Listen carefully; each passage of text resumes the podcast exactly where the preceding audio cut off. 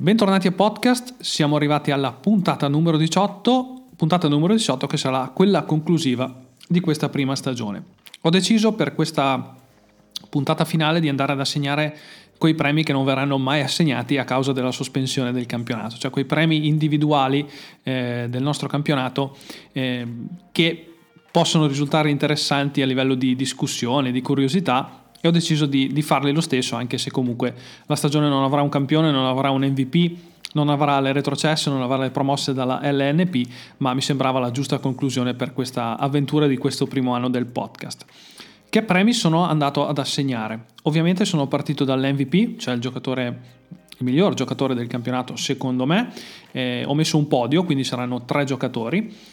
Poi ho preso il giocatore più migliorato, titolo a mio modo di vedere molto interessante da assegnare, il migliore italiano,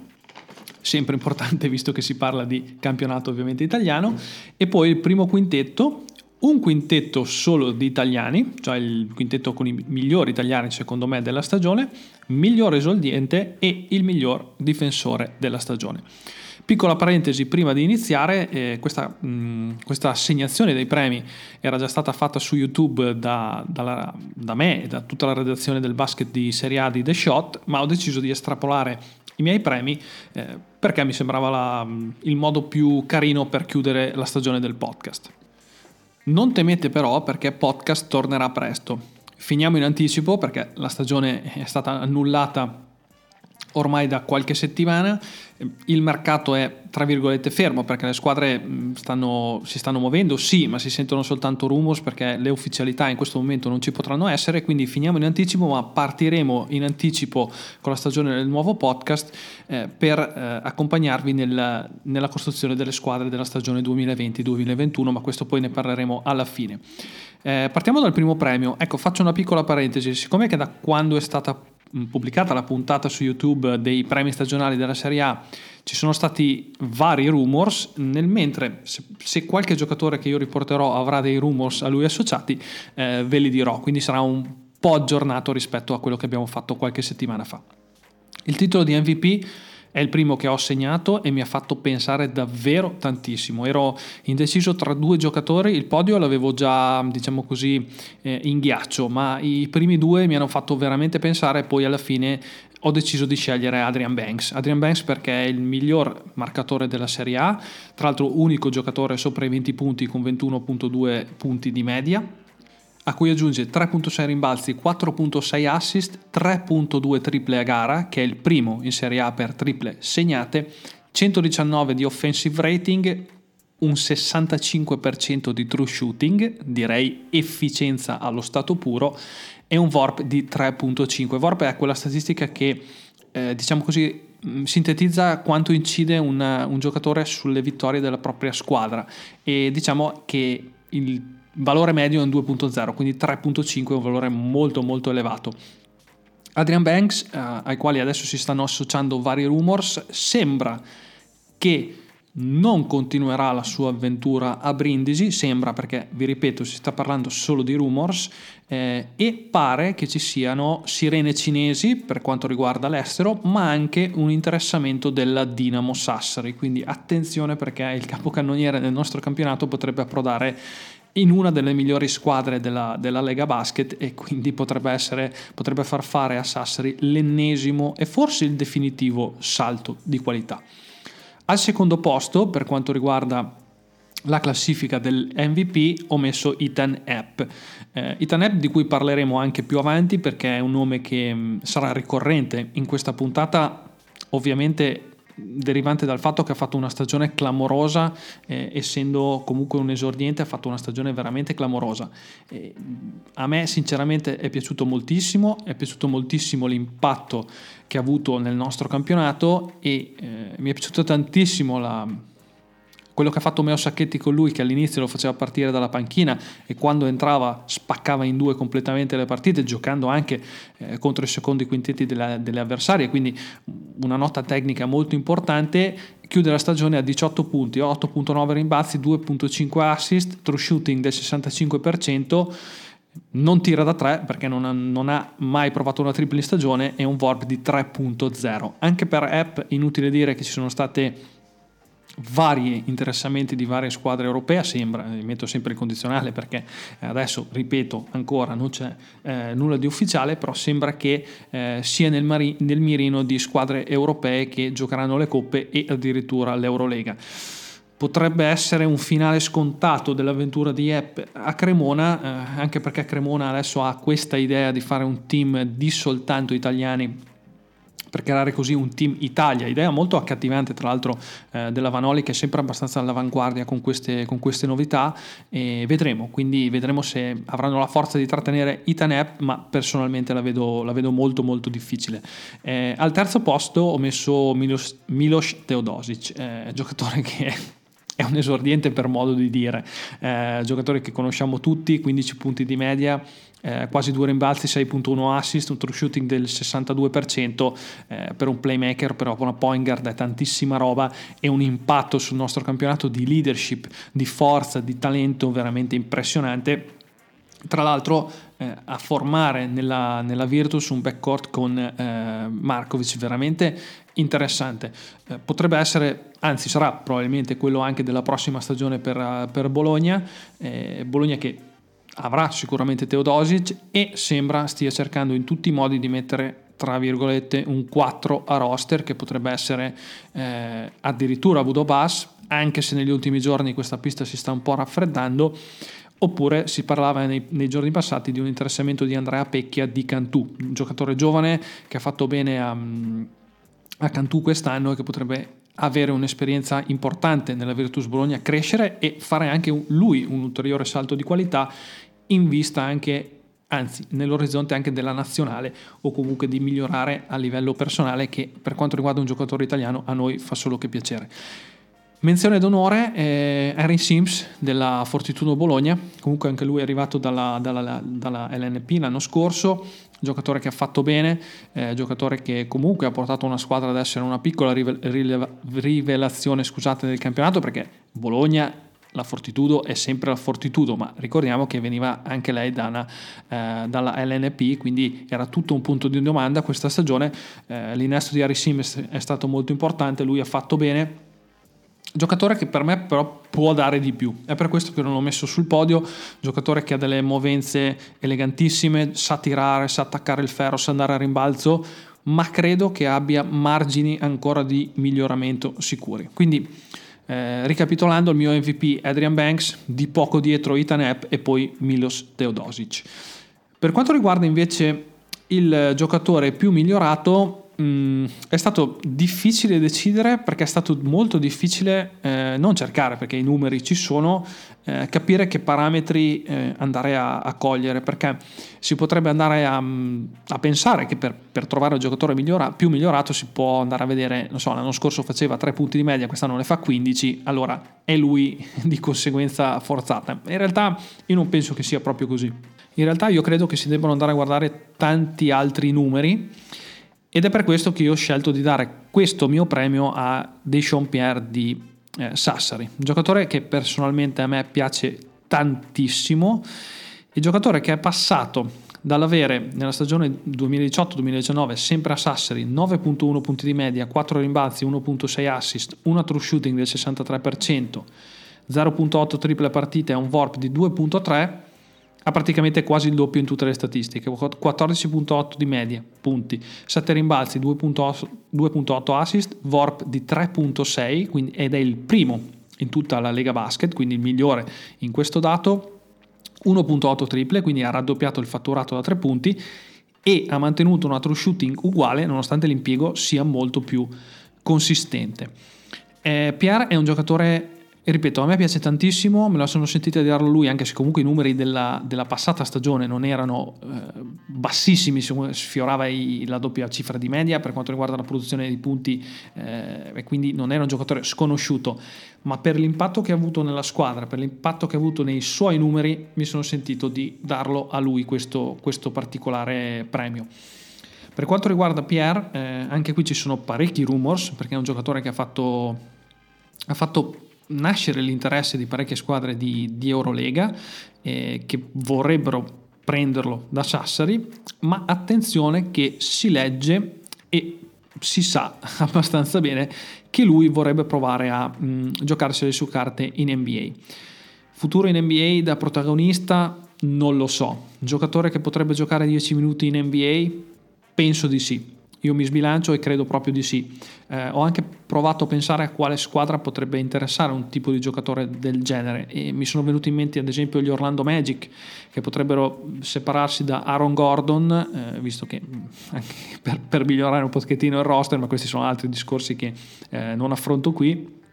Comunque potrebbe essere una squadra interessata a un Dishon Pierre, eh, un tipo di giocatore del genere che potrebbe dare rotazione a una squadra che comunque a livello offensivo fa fatica e, e però mantiene anche un'identità difensiva. Eh, mi è venuto in mente questo esempio, però penso che i suoi 10-12 minuti in NBA potrebbe provare a giocarseli. Chiaro è che se poi arrivasse un'offerta importante da una squadra di Eurolega, anche economica, anche di minutaggio, probabilmente Pierre andrebbe verso quella direzione, ma vedremo, vedremo è ancora direi presto per fare previsioni, ma insomma queste sono pare sua, questa è pare la sua volontà, quella di provare eh, il salto in NBA. Dietro di lui ho messo Simone Fontecchio, italiano, quindi fa sempre piacere, giocatore che veniva da una stagione mh, più in scuro che in chiaro a Milano, 4.7 punti, 1.3 rimbalzi e 0.3 assist, quindi fatturato mh, poco fatturato ma anche poche possibilità di, di mettersi in mostra, un true shooting del um, 46%, quindi insomma mh, non efficientissimo diciamo così, ma il minutaggio ripeto era anche molto molto basso. Poi l'arrivo a Reggio Emilia, la firma con Reggio Emilia, minutaggio direi molto più elevato, 11 punti di media, 4.0 rimbalzi, 1.2 assist, 1.9 triple a partita, true shooting del 57%, insomma un miglioramento direi veramente tangibile e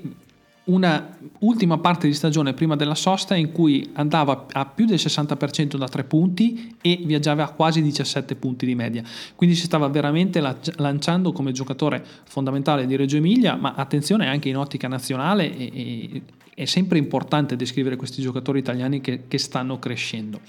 Per quanto riguarda Fontecchio, come anche altri giocatori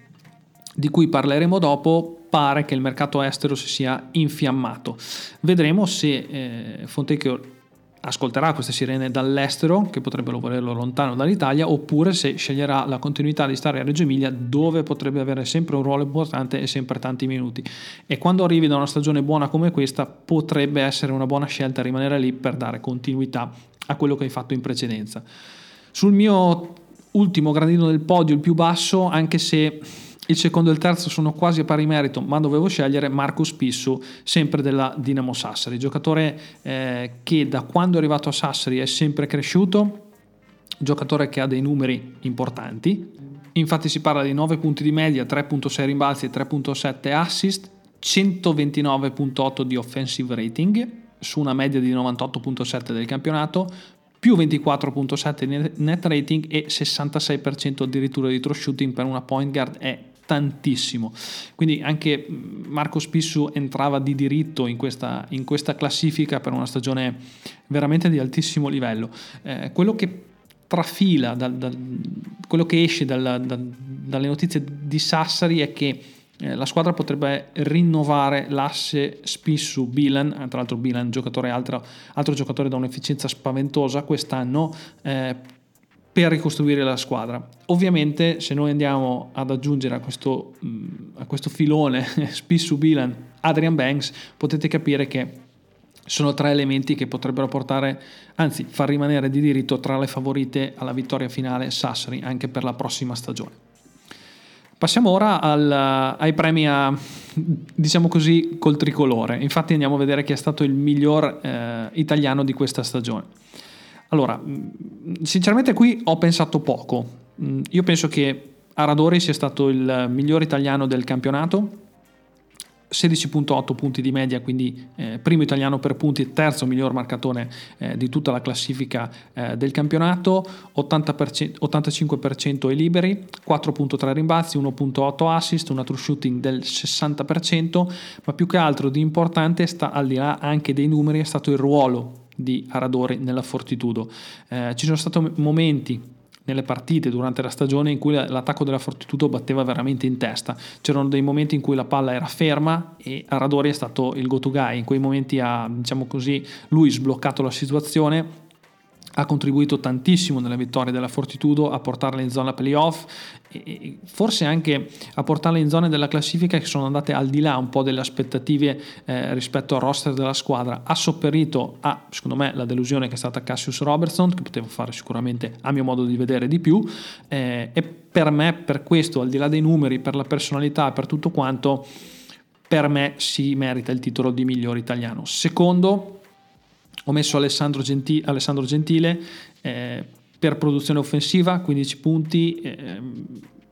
ecco, qui c'è un problema del, del, tiro da 3 che Gentile praticamente non prende, prende pochissimo in considerazione. Eh, il 64% delle sue azioni eh, ogni 100 possessi finisce con un tiro da, da due punti, quindi eh, il suo, il suo mondo è quello eh, c'è un net rating di più 30 in una squadra come Trento che comunque non, non, stava volando in classifica e c'è comunque un giocatore che ha preso in mano l'attacco di Trento anche perché qui un po' come eh, a per la Fortitudo eh, che ha preso a sua volta in mano l'attacco de, della squadra di Bologna dove l'altra guardia ha deluso, cioè Robertson, anche a Trento l'altra guardia ha deluso, cioè eh, James Blackmon che non ha ripetuto la stagione eh, che aveva avuto buonissima eh, la scorsa, la 18-19, come uno dei migliori marcatori della, della Lega Basket, quest'anno ha, ha, un pochino deluso, mh, mm, dopo la stagione ottima a Pesaro, e, e a Gentile si è trovato il, praticamente quasi tutto il carico dell'attacco eh, di Trento. Pare che dopo questa situazione Covid che sta un po' anche eh, diminuendo eh, i budget delle squadre, pare che Trento farà veramente molta fatica a mm, riuscire a trattenere in Italia un altro anno eh, gentile e sembra che Alessandro potrà eh, tornare di nuovo all'estero. Vedremo, vedremo lo svilupparsi delle cose prossimi, nelle prossime settimane e nei prossimi mesi. Terzo posto per Avudo Bass il pezzo pregiato del mercato. Eh, true shooting impressionante, 70%, 6.5 rimbalzi, eh, 14 punti di media, 1.3 palle rubate, atletismo pazzesco, eh, giocatore Vorp di 3.3, giocatore che è diventato fondamentale per la Germania Basket Brescia, eh, giocatore che è esploso definitivamente eh, appunto a Brescia. Abbiamo avuto il piacere di intervistarlo su YouTube con, con The Shot, quindi vi vi invito ad andare a vedere sul canale di The Shot eh, l'intervista che ho fatto io con Riccardo Olivieri a Davudo Bass, è stato simpaticissimo, abbiamo parlato veramente di tutto. Pezzo presato del mercato perché sembra eh, essere seguito abbastanza insistentemente dalla, dalla mm, Virtus Bologna che con lui creerebbe veramente un roster incredibile e però anche per lui ci sono rumors che provengono dall'estero perché è un giocatore che ha fatto girare tante teste e penso che sia arrivato il momento per lui dopo il tentativo di Milano di provare eh, il salto di qualità definitivo. Non che Brescia sia una squadra di seconda fascia, ma provare anche a tornare magari, non so, in Eurolega o comunque giocarsi eh, qualcosa di importante. Questo era il mio podio per gli italiani e quindi eh, ricapitolando Aradori primo, Alessandro Gentile secondo e Avudo Abbas terzo. Ho deciso di tenere quelli, i quintetti alla fine, quindi proseguo con i premi individuali. Allora, miglior esordiente. Qui ho fatto una ricerca un po' più approfondita. Dico la verità, eh, siccome che il nome di Itanep e quello di Teodosic eh, compariranno varie volte da qui alla fine della puntata, ho deciso di mettere un asterisco a questo premio, cioè gio- mm, trovare un giocatore che sia fuori da Teodosic e Itanep, perché altrimenti mh, mm, sarebbe stato forse troppo semplice e forse anche troppo ripetitivo. Quindi, tolti uh, a furor di popolo Teodosic e Itanep, ho deciso di dare il premio di miglior esordiente nel nostro campionato ad Isaac Fotu, giocatore di esperienza, quindi non un giocatore sconosciuto, però 14.1 punti di media, 5.3 rimbalzi, 124 di offensive rating, ricordo sempre che la media del campionato è 98.7 e un altro shooting del 64%, non potevano passare inosservate. Eh, ragazzi che seguono approfonditamente Treviso mi hanno anche detto che probabilmente senza qualche problemino fisico avrebbe avuto anche un impatto maggiore nel nostro campionato, quindi mi sono sentito, diciamo così, lui è... Eh, effettivamente il terzo gradino del podio, però volevo togliere un po' di ripetitività alle nomination e quindi ho deciso di dare a lui questo premio, anche se formalmente, ovviamente e per merito è Ethan App a livello di numeri e di impatto. Però ripeto, non, non volevo essere ridondante, quindi ho deciso di trovare un altro giocatore, giocatore che io ho trovato... Eh, ho sbagliato il giudizio all'inizio, cioè non credevo che potesse avere un impatto così eh, ottimo nel nostro campionato, mi ha sorpreso e sono contento perché a volte è molto bello anche poter cambiare idea, non si sa se resterà a Treviso anche nella prossima stagione, per Treviso riconfermarlo sarebbe a mio modo di vedere molto importante, però insomma intanto si è meritato il mio premio di migliore esordiente e penso che sarà molto contento, credo che eh, non dormirà più la notte dopo aver sentito questo mio premio. Per quanto riguarda invece il Defensive Player of the Year, per dirlo un po' all'americana, cioè il miglior eh, difensore della nostra Serie A, io ho, ho deciso di premiare eh, Gen Salumo di Pistoia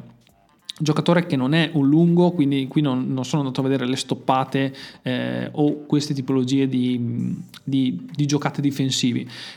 scusate, è un giocatore per, però se voi andate a vedere le partite di Pistoia troverete un'applicazione difensiva e una volontà difensiva sopra la media. È bravissimo negli scivolamenti, bravissimo nel marcare uno contro uno gli avversari, bravissimo negli aiuti, è un giocatore che veramente lascia poco respirare gli avversari uno specialista comunque difensivo, è, st- è sempre stato eh, riconosciuto così Salumo, eh, però quest'anno è riuscito a mettere anche qualche numero in attacco, ma gli ho dato il premio di miglior difensore del nostro campionato. Passiamo ora ai quintetti. Ho deciso di dividere, abbiamo, abbiamo però in questo, in questo, momento, eh, abbiamo, quando abbiamo deciso di fare la puntata su YouTube, ma devo parlare singolare perché sono da solo, altrimenti non, per, non prendetemi per matto, non, non, mi do del voi, eh, scusate qualche, qualche lapsus. Abbiamo, ho deciso di mettere come primo quintetto uno generale, ok, quindi mm, poteva esserci italiani o solo stranieri o un misto, e un quintetto di solo italiani. Ok, quindi per me il miglior quintetto generale della Lega Basket di quest'anno è stato composto da Teodosic, Banks, Bramos, Pierre e Itanep. Sempre per il discorso che Itanep sarebbe, sarebbe ritornato varie volte. Teodosic è miglior point guard del nostro campionato senza nessun dubbio, un genio assoluto in campo, un impatto devastante nel nostro campionato e Adrian Banks probabilmente, anzi, è la miglior guardia nel nostro campionato, quindi pensate a un backcourt formato da Teodosic e Banks, eh, prendetene altri tre e probabilmente quella squadra eh, starà nelle prime posizioni della classifica senza grossi problemi. Come numero 3 tattico, tra virgolette, ho messo Michael Bramos di, di Venezia perché è un giocatore che potrebbe dare a questo, uh, a questo quintetto un equilibrio devastante, tiratore da tre punti affidabilissimo e, e immaginate cosa potrebbe essere una squadra con Teodosic, Banks e un tiratore come Bramos, eh, ma al di là del al di là della, della parte tecnica, eh, sono andato proprio come numero 3 e penso che lui si meritasse questo primo quintetto. Eh, poi ho messo di Jean-Pierre, discorso, lo, ho, seguo il discorso che ho fatto prima, giocatore più migliorato, quindi per me meritava di essere nel miglior quintetto della Serie A, e poi Itanep per tutto quello che abbiamo detto prima, eh, secondo nella mia classifica MVP, eh, formalmente il migliore esordiente nel nostro campionato, giocatore che ha fatto, ripeto, girare la testa a tantissime squadre e che ha avuto un impatto devastante sul nostro campionato, portando Cremona ad essere una squadra mm, così così, a andare nelle prime, nelle prime posizioni della classifica, addirittura essere anche per qualche giornata al quarto posto. Quindi questo era il quintetto, diciamo così, generale. Passiamo ora al quintetto solo italiani, cioè il miglior quintetto fatto dei nostri giocatori, quintetto tricolore. Ho messo Tonut, Aradori, Michele Vitali, Avudo Bass e Giampaolo Ricci della Virtus Bologna. Ehm, io penso che sono andato senza point guard, ma qui sono andato proprio per, per quelli che secondo me sono stati i giocatori migliori quest'anno in campo e anche sui due lati del campo e mi aggancio alla, alla, nomination di Stefano Tonut, un giocatore che dà tantissimo equilibrio, un po' come, come Bramos, sa difendere, sa attaccare, bravissimo a recuperare palloni e, e, sta crescendo anche lui tantissimo e ha fatto una finale di Coppa Italia spettacolare aiutando Venezia a vincere per la prima volta appunto la Coppa Italia. Aradori non poteva non esserci perché è il miglior marcatore eh, italiano del nostro campionato Michele Vitali per i numeri, 11.7 punti, 2.1 triple di media in campionato e una true shooting del 77%. È la migliore della Serie A e lui è una guardia, quindi mh, direi che tutto quello che toccava mh, si avvicinava ad entrare nel canestro, diciamo così. Poi ho messo Avudo Bass per il discorso ovviamente fatto prima e Giampaolo Ricci per l'efficienza che anche questo giocatore ha dimostrato quest'anno. Eh, ha, allargato, sa, ha permesso alla Virtus Bologna di allargare tantissimo il campo, fisico, sa andare a rimbalzo, sa tirare da tre punti, eh, sa tirare bene i liberi, eh, un giocatore veramente completo che ha fatto non un salto di qualità a livello di numeri andando da Cremona a, a Bologna, fatto un salto di qualità a livello di prestazioni, di competizione e, e, di suo livello personale, perché si è subito adattato a una squadra di alto livello e ne è un pezzo fondamentale. E non dimentichiamo il suo net rating in campo che è del più 25, quindi insomma anche, lui, anche per lui è una stagione veramente più che positiva. Ecco, questi erano i miei personalissimi premi stagionali, alcuni hanno degli asterischi, alcuni non sono, essere, non sono voluti essere troppo ripetitivi, quindi ho deciso di concludere questa prima stagione di podcast in questo modo, mi sembrava mm, il modo più carino, il modo più giusto per eh, concludere una stagione che purtroppo è stata è stata particolare, eh, ci sono adesso ovviamente si alternano e si susseguono eh, le notizie su come potrà riprendere la nostra Serie A, mm, sembra che ci siano due date quasi certe, cioè quella del, o del 4 ottobre o dell'11 ottobre, quindi eh, una distanza di una settimana l'una dall'altra. Mm, quello che spaventa di più, tra virgolette, è la modalità cioè non si sa se sarà ovviamente a porte aperte o porte chiuse o addirittura si diceva semi chiuse, cioè mandando nel palazzetto un numero di tifosi ridotto, eh, si sta parlando addirittura di una mascherina tecnica per permettere ai giocatori di andare in campo, mm, l'ha ribadito anche, è stato ribadito ieri sera anche eh, all'ANSA da Petrucci, ma mh, quello che mi chiedo io è se anche i giocatori si mettono una mascherina, comunque andranno a rimbalzo, si toccheranno, ovviamente a fare sport si suda, penso che mh, nella Lega lo sapranno, quindi se un giocatore tocca l'altro giocatore e poi si va a sfregare gli occhi, si va a mettere eh, cioè, anche le mani in bocca quando si toglie la mascherina in panchina, cioè, n- non è una soluzione mi sembra molto intelligente o comunque che possa proteggere al 100% i giocatori io penso, anche se è un pensiero impopolare, che si debba riprendere a giocare quando ci sarà una cura o un vaccino per essere al 100%, altrimenti la protezione sul giocatore difficilmente tu potrai averla al 100%, perché comunque è una cosa che si trasmette con... Eh, per via aerea, con, adesso non voglio fare il virologo, non mi interessa, quindi è molto difficile da contenere su un campo da basket. Io capisco gli sport individuali che possono riprendere, ma basket, calcio, tutti questi tipi di sport eh, mi sembra un po' difficile fin quando non ci saranno delle sicurezze un po' più elevate. È chiaro che la stagione prima o poi dovrà ricominciare, ma potrebbe esserci anche la,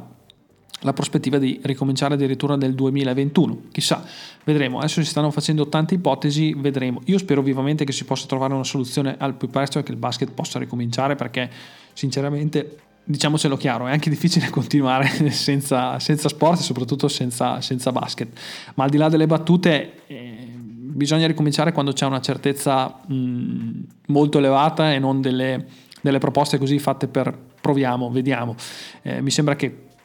sia, questa debba essere la cosa, la cosa più importante. Ma questo lo scopriremo solo purtroppo aspettando perché non c'è, non c'è altra soluzione.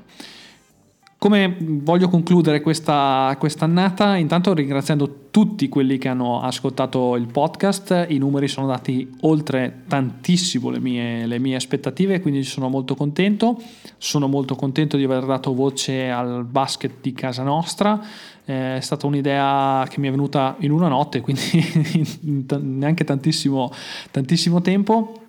ma come procederemo adesso? Ehm, aspetterò che mh, mm, inizino le ufficialità del, del mercato. L'anno scorso eh, avevo fatto quattro puntate per descrivere tutte le squadre e tutte come si erano costruite i roster delle squadre e in realtà quest'anno eh, per dare continuità ricomincerò prima e mh, mm, appena ci saranno delle uffi- ufficialità eh, ripartirò con la stagione nuova. Quindi si finisce prima, ma si parte prima e quindi vi accompagnerò, magari saranno anche puntate un pochino più corte, ma vi accompagnerò per tutta l'estate eh, sulle novità di mercato o sulle novità della, della um, cominciare una nuova stagione, quando, come e perché, perché terrà banco anche sicuramente tantissimo questa, questa tipologia di discussione. È anche il momento di ringraziare, ringraziare i ragazzi di The Shot che mi hanno permesso di mettere il podcast nel, nel loro sito e quindi nel loro contenitore ci sono degli altri podcast validissimi, andate ad ascoltare, basta andare su theshot.it, the-shot.it. Ehm, ci sono articoli di basket di Serie A, quindi trovate anche eh, articoli interessanti su questo argomento, si parla di NBA, si parla di NCAA, quindi trovate un pochino tutto quello che eh, riguarda il basket. Ci vediamo non tra tantissimo, quindi non vi dico ci vediamo l'anno prossimo perché il mercato ripartirà abbastanza presto, quindi è una pausa più corta del previsto, visto che la stagione purtroppo eh, non, non, si è potuta terminare, scusate, quindi insomma ci vediamo, anzi ci vediamo no, ci sentiremo tra pochissimo e intanto vi ringrazio ancora tutti quelli che hanno ascoltato. Ciao da Matteo Corradi e carichi per la nuova stagione.